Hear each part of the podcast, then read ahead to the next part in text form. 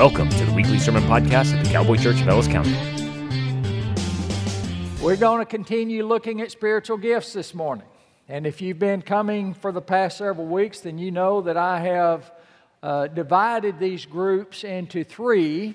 This is not a biblical division, but it's a division that I think will help you to better understand the gifts. I have chosen to divide the spiritual gifts into three groups calling them red light gifts, yellow light gifts, and green light gifts. And last week we looked a little bit at the green light gifts. Well, why, what makes a green light gift a green light gift? One of two things.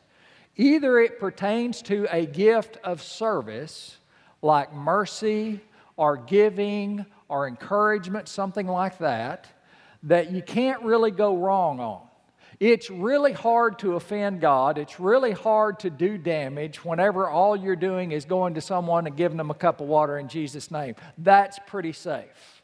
There are any number of spiritual gifts that are service related gifts that are pretty safe for us to exercise them. There is also another gift that I put with the green light, even though it could go with the yellow, and that is the teaching gift. And, and the reason that I put the teaching gift there is that if it is handled correctly, it ought to be a very safe gift. In other words, if you come to me and you say, Brother Gary, what does Romans chapter 12 mean? And I say, Well, I don't exactly remember Romans chapter 12 off the top of my head, but let me go back and read it. And, and, let me open up my study books and let's see what it says in the Greek and let's see what the commentaries say and let me see if I can if I can get a grasp on what this is and, and I will pray about it and then I will come tell you my interpretation of it. That's pretty safe because I am staying very, very close to the Word of God. That's what makes it a green light. And the only way that you get off of that is if you have someone that, that, that strays away from what the Word of God says. But that's the green light gifts. Over the next couple of weeks, we're going to look at the yellow and red light gifts.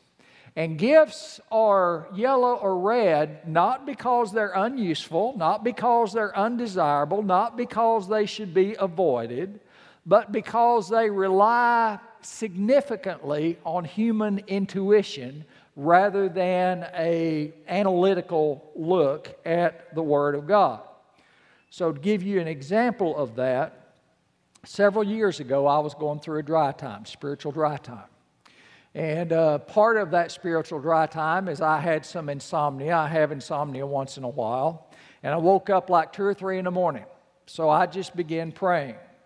And, and I'm bothered because I'm going through one of those dry times. None of us like to feel like our link has cut, been cut between us and the Lord. And as I'm seeking the Lord, what comes to my mind is an old West Texas kind of picture. I see a, a water pipe, just like those that would come out of a windmill on a ranch, that, that's pouring out into a, into a tank. And then I see a dry bucket.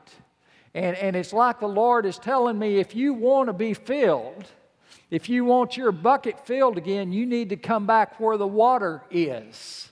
And, and, and so that, that is a subjective kind of experience, whether you would call that a dream or a vision, it's, it's intuitive.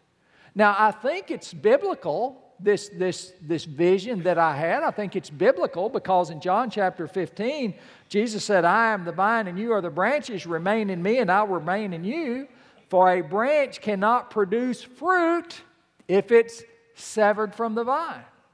I think that what I, the impression that I had, was very similar to what we read in John 15. But here's what you need to understand I didn't start in John 15 and then get to the point where I had this, this vision of the water pipe and the bucket. I started with the vision, and, and that is intuitive. And you can never ever trust your intuition, no matter how real it may feel to you. It always has to be uh, subjected to the Word of God for us to put trust in it. So, having said all of that, let's this morning look at the yellow light gifts.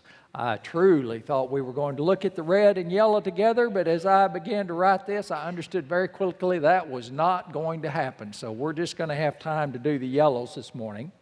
Uh, I'm going to spend quite a bit of time with some of them. Some of them I'm going to hit pretty light, but I want to give you understanding of, of these that may have some issues you need to be aware of. First, we're going to start with apostleship. What is the spiritual gift of apostleship? The Greek word is apostolos, and it refers to a messenger, envoy, or delegate.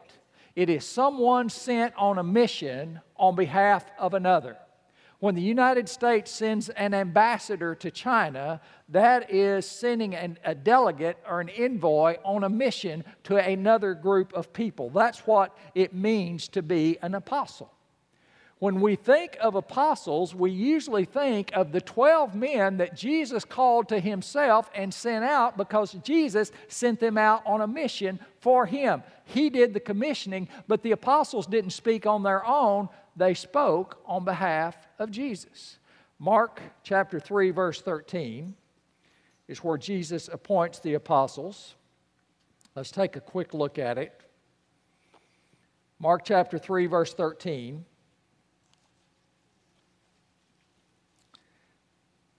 And if you're in the NLT, it does have a, a title on it that says Jesus chooses the 12 apostles. That makes it pretty clear. Mark chapter 3, verse 13, it said, Afterward, Jesus went up on a mountain and he called out the ones he wanted to go with him, and they came to him. Then he appointed 12 of them and called them his apostles. And they were to accompany him, and he would send them out to preach giving them authority to cast out demons. And these are the 12 he chose Simon, James, and John, Andrew, Philip, Bartholomew, Matthew, Thomas, James, Thaddeus, Simon, and Judas Iscariot. When we think of the apostles, these are usually who we think of, with these exceptions. Judas Iscariot, scratch it off your list because that's the one who betrayed Jesus. But Jesus chose himself another apostle, didn't he? On the road to Damascus, he reached out and he took hold of, of Saul of Tarsus, who became the apostle Paul. So scratch Judas and put on Paul, and there you have the 12 apostles. It does seem in Scripture, even in this passage we're looking at in Mark, that Jesus gave these men certain authority and certain power that other people lacked. It says here that he gave them the ability to cast out demons. It says in another place that he gave them, the apostles, the ability to heal. And when we read about the ministry of the apostles, that is exactly what we see. We see them casting out demons, we see them able to heal people, we see them doing unusual miracles. Guys, these are miracles above and beyond what, what the ordinary church experienced just in terms of individuals or even their, their prayer as a group. These men had a particular kind of power. As a matter of fact, I think on the board up there you have some verses. Uh, Acts chapter 2, verse 43 it says, A deep sense of awe came over them all, and the apostles performed many miraculous signs and wonders. Acts chapter 5, verse 12 the apostles were performing many miraculous signs and wonders among the people, and all the people were meeting together regularly at the temple in the area known as Solomon's colonnade. But uh, there again, the apostles were performing many miraculous signs and wonders.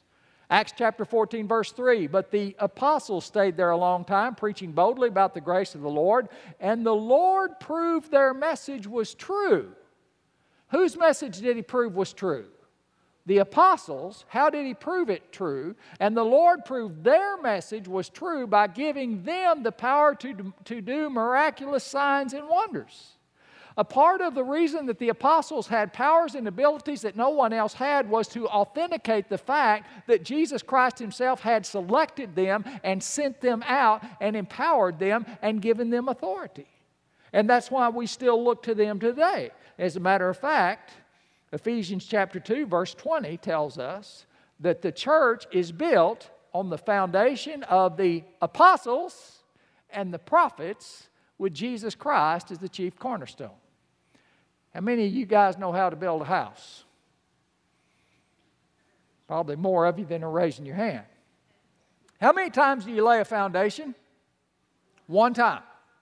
And so, when the Bible tells us that the church is built on the foundation of the apostles and the prophets with Jesus as the chief cornerstone, it is telling us something important, and that is that, that these apostles who were sent out and had the authority of Jesus, these, these men laid the foundation of the church. That foundation is not going to have to be laid again.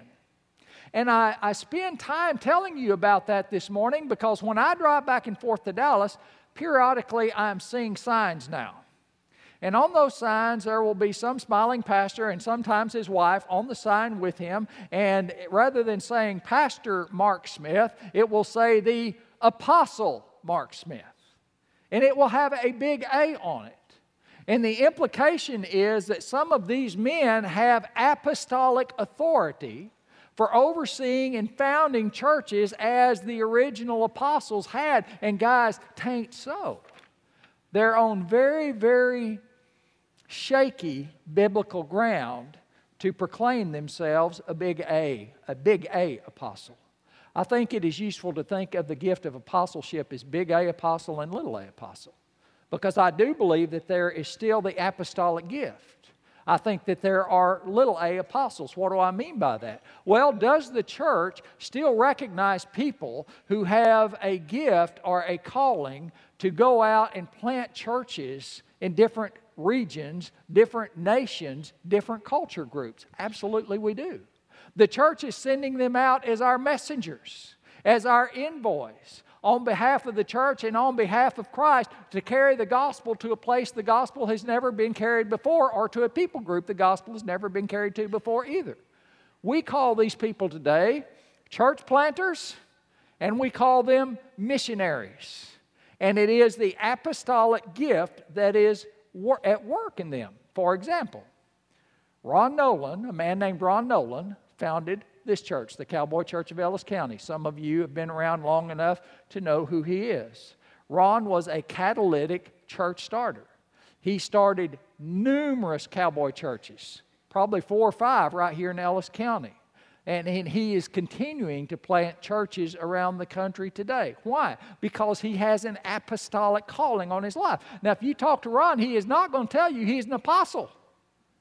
But does he have the gift of apostleship? Is he one of those people that feels compelled to carry the gospel into new people groups and new areas? Absolutely, he is. So the gift is still active, but we, we need to see it as a yellow gift because so many people are abusing it today and claiming authority for themselves that they do not have and putting a title on themselves that ought not to be given. They may have the little a gift of apostleship, but they are certainly not big A apostles. Next, let's look at the gift of discernment. What is discernment? Discernment is the ability to distinguish truth from error by being able to judge whether a behavior or teaching is from God or whether it is coming from Satan. There really are such things as spiritual forces, guys. We, we are living in a world that is consumed with spiritual warfare. And there are people who have a real sensitivity to that. It's almost like they have a spiritual antenna. And, and some way or another, just by, by gift, by instinct, by intuition, they know when something being taught is just not quite right. Or they know when an individual is not quite right. Or they know when a circumstance is just not quite right. They can sense when the hand of God is at work and when the hand of Satan is at work. It's called discernment. It is a very useful and very needed gift. As a matter of fact, I think there's at least two people in my Connect group that have that gift because we were talking the other night about some of the church experiences that different ones in the group had had. And, and uh, one of the people there said, Well, you know, here's some of the experiences that we had, but we didn't stay at that church very long because I just knew that wasn't of the Lord. And I said, Well, how did you know it wasn't of the Lord? And they said, Well, wouldn't anybody know? I said, No, absolutely. I said, A lot of people would not know. I said, That's the gift of discernment at work, that they could sense something is wrong. But what makes this gift yellow is that it depends, again, more on intuition than it does the Bible. The way this individual came to understand that something was wrong in the churches that they were going to was not because they took their Bible at home and opened it up and did an analysis on everything that was said and on every scripture that was preached. They just knew it. They didn't have to go to the Word of God. Now they may have went to the Word of God later, but I'm telling you, they did not, they did not make that assessment on the basis of the Word of God. It was human intuition. I think my mama's got that gift, by the way. She particularly she used to have. You know, it's, it's really odd. Just over the years, sometime we would have interactions with somebody, either in our family or business life, and Mama would, would uh, say to me, You know, that guy's a snake. Now, several times, I remember several times I thought, man, that's, that's a pretty charming guy. I don't see nothing wrong with that guy. But boy, about six or eight weeks later, I did.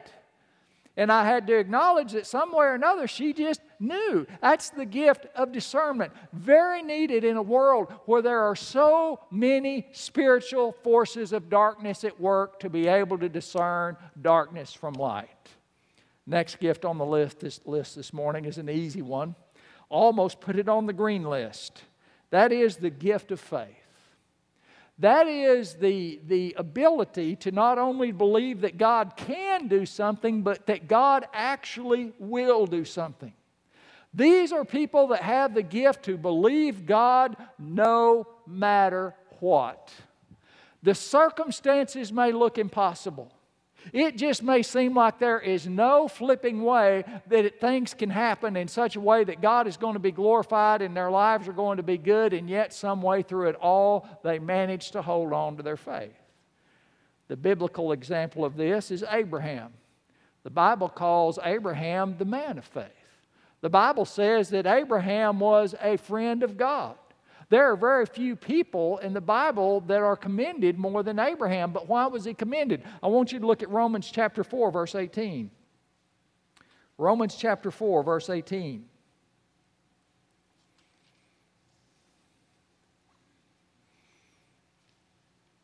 Talking about the gift of faith and Abraham having that gift. Romans chapter 4, verse 18, talking about Abraham. It says, even when there was no reason for hope, Abraham kept hoping, believing he would become the father of many nations. For God had said to him, That's how many descendants you will have. And Abraham's faith did not weaken, even though at about 100 years of age he figured his body was as good as dead, and so was Sarah's womb. Abraham looked at the circumstances. He wasn't a dummy. He said, This is impossible. God says, I'm going to have descendants uh, as numerous as the stars in the sky, but, but that, that's impossible. I'm 100 years old.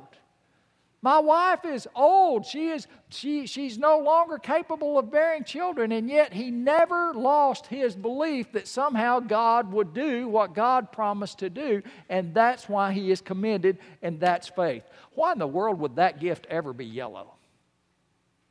Why would we ever say something as close to God's heart as faith would, would, would ever be yellow? Only for this reason, guys. Sometimes when we're in prayer or even reading our Bible, we will get a thought or an impression. Or we'll be reading our Bible and something will jump off the page. And, and maybe something's going on in our life. Maybe we have received word from the doctor that we have a serious illness and, and, and that there's a real chance that we could die from this illness. And so we begin to pray about it. And God begins to speak to our heart, and we think, you know, I believe God's going to heal me. And we open our Bible and we read all of those verses and promises where God says that He will heal His people. And we become absolutely persuaded that God will heal us. And we go to the doctor and we say, Doctor, I'm not going to take any of what you've given me because the, the Lord has said He's going to heal me. Now, let me tell you something. That is well and good and fine, but we better know that those promises of God really do apply to us, that they really, really are for us in our particular situation right now, that they're not just in general. We better know that the Holy Spirit is quick in that because if we get it wrong, it truly is a matter of life and death. And I have even seen, and I know that you guys have heard or read about parents that use the gift of faith with their children. And so the doctor says your children needs a certain kind of treatment and the parent says no, we believe the Lord's going to heal our children and they don't get their children any medical care and the children die. That's why it's yellow. Because if we're not really really sure if we don't interpret what God is speaking to our heart correctly, we can truly get in trouble by exercising faith. But it is a wonderful gift. It is a, God, a gift that God commends in the heart of every Christian. As a matter of fact, it says over in Hebrews, without faith it is impossible to please God because those who come to Him must believe that He exists and He rewards those who earnestly or sincerely seek Him. Next, we're going to spend some time on this one the gift of prophecy. What is the gift of prophecy? I think the ordinary Christian sitting in a chair on Sunday morning thinks that prophecy is the gift of telling the future, and most of the time that simply is not so. Now, it can be, and it is the case, that sometimes prophets do speak of the future, but it is far from being universal. Nor is prophecy simply preaching like I'm doing right now? There are a lot of people who, who don't want to believe in the spiritual gifts too much or they think the spiritual gifts are too dangerous, and, and they have boiled it down to where they believe that prophecy is nothing more than just declaring God's word as I'm doing right now. The word prophecy means to speak forth. And it is to speak forth God's particular word to a particular people at a particular time. If I could put it in my own words, I would probably say that prophecy could be described as the ability to tell God's people what time it is. The ability to tell God's people what time it is. I want you to look up on the board this morning. I've got a map. And, and this is of the ancient world, and it's actually several maps overlaid. And you'll notice that if you see the little green dot, that, that that kind of reddish area represents the spread of the Assyrian Empire in its day. And then the purple represents the spread of the Babylonian Empire in its day. And then you've got the Medes and the Persians that are over here, and, and they get involved in all of this too. I also want you to notice down here in the lower left part of your map, there is the land of Egypt. So let me tell you a little bit about history in that region. There were three great civilizations always vying with one another for dominance. One of them was the Assyrians, one of them was the Babylonians, and the other one was the Medes and the Persians. And, and over the eons of time, there were times when each one of these groups were very much dominant over their whole area. Sometimes it was Assyrian, sometimes the Babylonian, sometimes the Medes and the Persians. But through them all, you had the Egyptians down here. Now, if you know anything at all, if you've watched National Geographic even a little bit, you know that Egypt was a very great, long lasting, dominant culture in that part of the world. And so it didn't matter who was dominant up here, whether it was the Syrians or the Babylonians, they always had a problem because there was another major world power right down there called Egypt. And because back in that time, empires wanted to be empires, and an empire is not an empire if it doesn't grow. They wanted to grow, they wanted to be world dominant, they wanted to be preeminent power. They would always be fighting with Egypt. Look who just happens to be on the road between Babylon, Assyria, and Egypt. What is this little land right here? It's the land of Israel. And typically, what would happen is armies would move right up the Euphrates River. You know, they say that armies move on their stomach, they move on water too. They got to have a source of water. And so these armies, these vast armies, would move right up the Euphrates River. They would come up here, they would catch the Jordan River, and they would move right on down into the area of Jerusalem and Samaria on their way to do battle with Egypt. And so there would be war. And the Assyrians would come down and zoom, they would run over Jerusalem. And the Egyptians would go up and zoom, they would run over Jerusalem. And then the Babylonians would come down, zoom, and they would run over uh, Jerusalem. And then the Egyptians would come up and they would run over Jerusalem. And it was a constant tug of war. It was a natural land bridge between the greatest world powers that existed in that day. And what would happen is that sometimes the Israelites would make a bet. And they would say, you know what, if we're going to survive all of this mess that's going on, we're going to have to make an alliance with Egypt or we're going to have to make an alliance with Babylon. But sometimes they bet on the wrong horse. And when they bet on the wrong horse, it did not go well for them because these major world powers would come knocking on their door, quite literally. Nebuchadnezzar, king of Egypt, ooh, when they allied with Egypt, he didn't like that, and he come knocking on their door. And it was through this time that Jeremiah and Isaiah the prophet began to speak. And, and Jeremiah looked at what was going on, and Jeremiah because he had the gift of prophecy, he knew what time it was.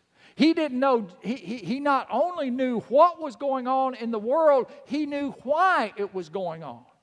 And so when the people of Israel began to ask, why are all of these things happening to our nation? Why are the Babylonians coming in here and invading us? We are the people of God. Jeremiah said, I know what time it is. He said, Let me tell you why this is happening to you.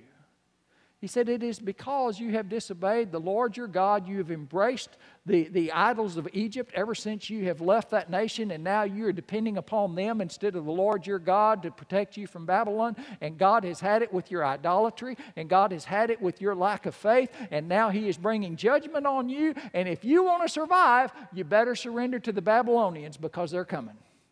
You can imagine how popular he was in his nation. Man, he was thrown in a cistern. History tells us that he was probably stoned to death, death in the land of Egypt. He was persona non grata. But that is the mark of a prophet many times. You can see a similar kind of thing unfold in Acts chapter 21. I'm not going to go to it this morning in the interest of time, but in Acts chapter 21, Paul's on his way to Jerusalem. And there is a prophet named Agabus that knows what's going on in Jerusalem, and that is the persecution of Christians. And when Paul comes passing through his area, Agabus takes Paul's belt and he binds his hands and his feet with it, and he says to Paul, Just as I am bound with this, with this belt, so will the owner of this belt be bound in Jerusalem and sent to the Gentiles. Agabus knew what was going on, and he knew what time it was, and he told Paul how he thought Paul should respond to it. And that's what prophecy does. It is able to recognize what is going on in the world. It is able to take the Word of God and put it together with that by the power of the Holy Spirit and know what the outcome is going to be, and that message then is spoken forth. Does God still raise up people to tell us what time it is? I believe He absolutely does. Now, I'm going to tell you right now, they're few and far between because being a prophet is not any fun. Jeremiah, you can say a lot of things about Jeremiah's life, but one thing you can't say about his life is that it was any fun because prophets are always going against the grain. I would defy you to even find one example in the scripture of, of, of a prophet telling people something that they really want to hear. Most of the time, what prophets are doing is getting up in people's grill and telling them exactly what they don't want to hear. For example, if you look at 1 Kings chapter 22, 1 Kings chapter 22, we have an example of this by a prophet by the name of Micaiah. 1 Kings chapter 22, beginning at verse 10.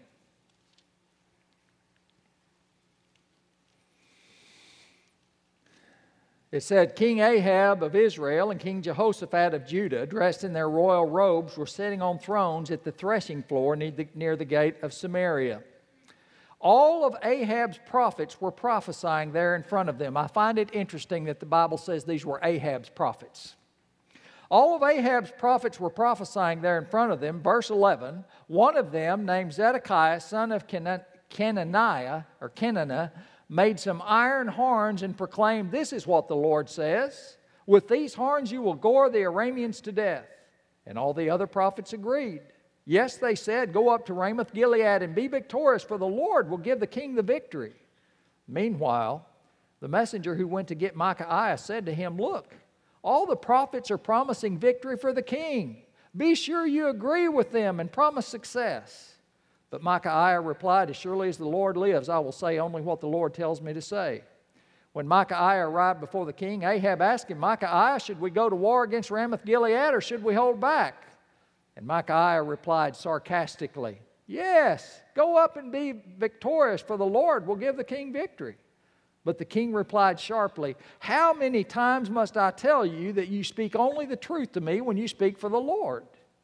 Then Micaiah told him, verse 17, In a vision I saw all Israel scattered on the mountains like sheep without a shepherd, and the Lord said, Their master has been killed.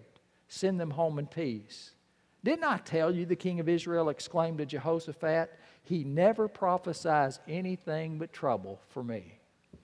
That, my friends, is the mark of a prophet. It is very, very rare that the prophet is the bearer of good news. When you look at this, what was the message of the false prophets? The message of the false prophets was go and be victorious. God's going to bless you. What was the message of the true prophet? The message of the true prophet is there is going to be death and destruction. You need to hold back. I want you to look at some of the things the Lord says about false prophets. Let's roll the slide.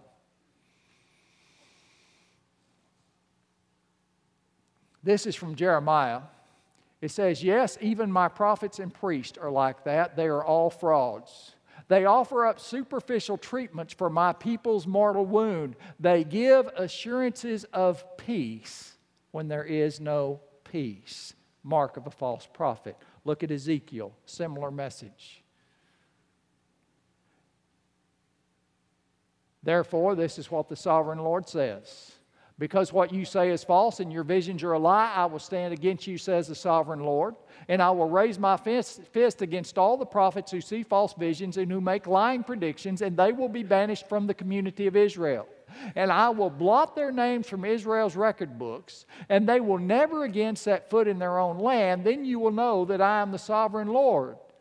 This will happen because these evil prophets deceive my people, saying all is peaceful when there is no peace at all. You see that throughout the scripture.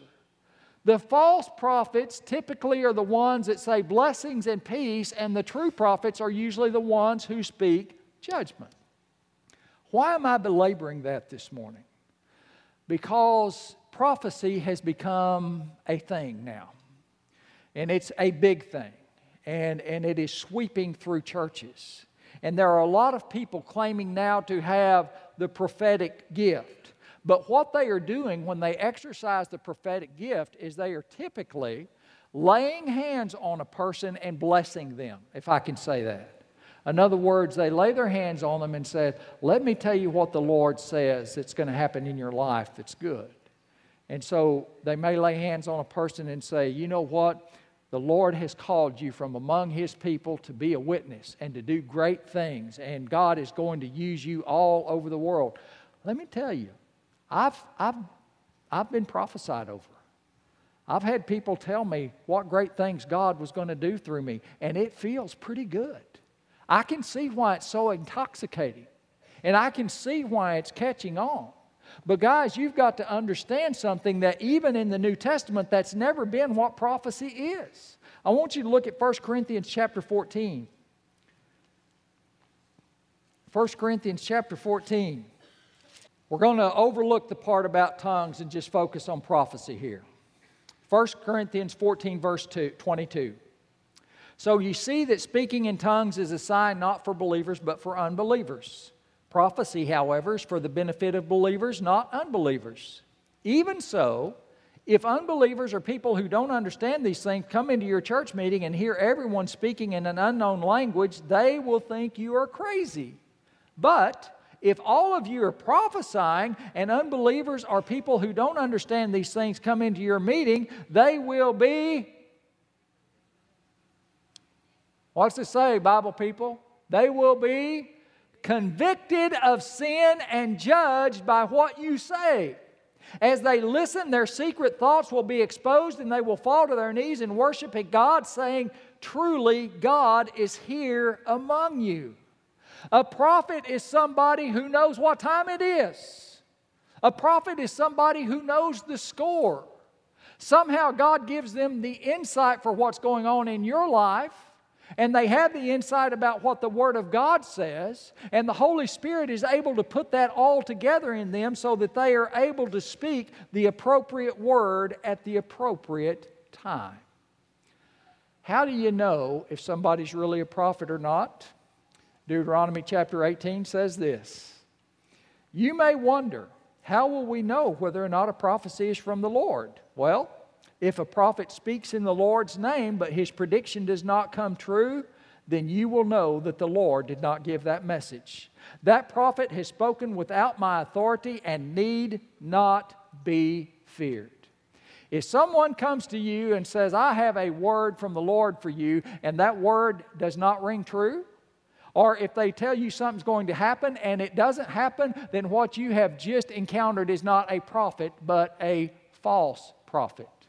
Now, there is a school of thought out there today, and again, it is a big one that says, well, prophecies don't always have to come true anymore. That, that was only for the Old Testament. I don't know about all of that, guys, but here's what I do know there is not one single place in Scripture anywhere at all that commends a false prophet or a false prophecy. And so this is a yellow gift because I think that God would have us to be very, very careful, not only in exercising the gift, but in receiving it. We need to have discernment. So, those are the yellow gifts this morning.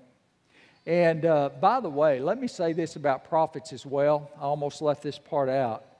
One of the reasons that prophecy is a yellow gift and not a red gift, because as I've just discussed with you, there's quite a few dangers associated with it. But one reason that it's yellow instead of red is because if prophecy is done correctly, it is always undergirded by the Scripture. Jeremiah didn't just make up what he was prophesying out of uncut cloth. He didn't just get these based on impressions from the Lord. Yes, the Lord spoke to him. But he knew from the scripture what God had commanded Israel that they would have no idols before the, the Lord their God. He knew idolatry was going on all over the land.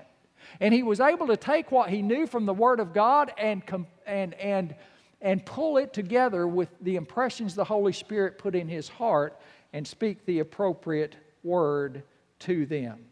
So, again, these are our yellow light gifts. Every one of them is still essential we still need missionary or apostolic gifts.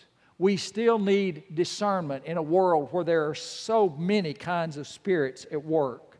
We still need an undying faith, an unyielding faith in God. And Lord knows we still need people to tell us what time it is. But these are gifts, guys, that have to be handled with extreme care because, in the hands of the wrong person, these yellow gifts can be like a monkey with a machine gun. You ever seen a monkey with a machine gun? You know, if you ever see someone using spiritual gifts in such a way that it feels like a monkey with a machine gun, you better be aware of that. Because I'm not too sure that God gives machine guns to monkeys. Right? I'm not sure that He's going to give a yellow light or a red light gift to someone that He cannot entrust to handle it responsibly. So if someone is firing randomly with one of these gifts that we've labeled yellow or red, and, and it seems like to you they're like a monkey with a machine gun, you better be careful because A of all, it's probably not a real machine gun they're firing. Right? And B of all, wherever they got the gun, God didn't give it to them. And if you can understand those two things, you'll have a lot of discernment when you encounter these things because you most assuredly will encounter them out there. Amen? So, hope that gives you some understanding. I'm sorry it was so long, but I didn't want to shortcut any of it. Let's go to the Lord in prayer. Lord God, we come to you this morning in Jesus' name, and we thank you for every spiritual gift that you give. We thank you for the way that you take the spiritual gifts and you knit them together in the church and you give the church exactly what it needs to carry forth your work. And Lord, my prayer is that you would pour out your gifts on this church, even as I believe that you have. I pray that you would give us every part that we need and not a part would be missing or absent. At the same time, Heavenly Father, I pray that we would always be aware of how precious these gifts are and how much responsibility we need to take as we exercise them. Lord God, give us faithful hearts and sound minds to be responsible in the way we receive and the way we use our gifts. We pray, Father God, that, that our exercise of our spiritual gifts would strengthen the church, would glorify you, Father, and uh, would do much to spread your gospel. Lord, we lift this to you this morning in Jesus' name and for his sake. Amen. For this sermon and many more, check out our website at www.cowboyfaith.org.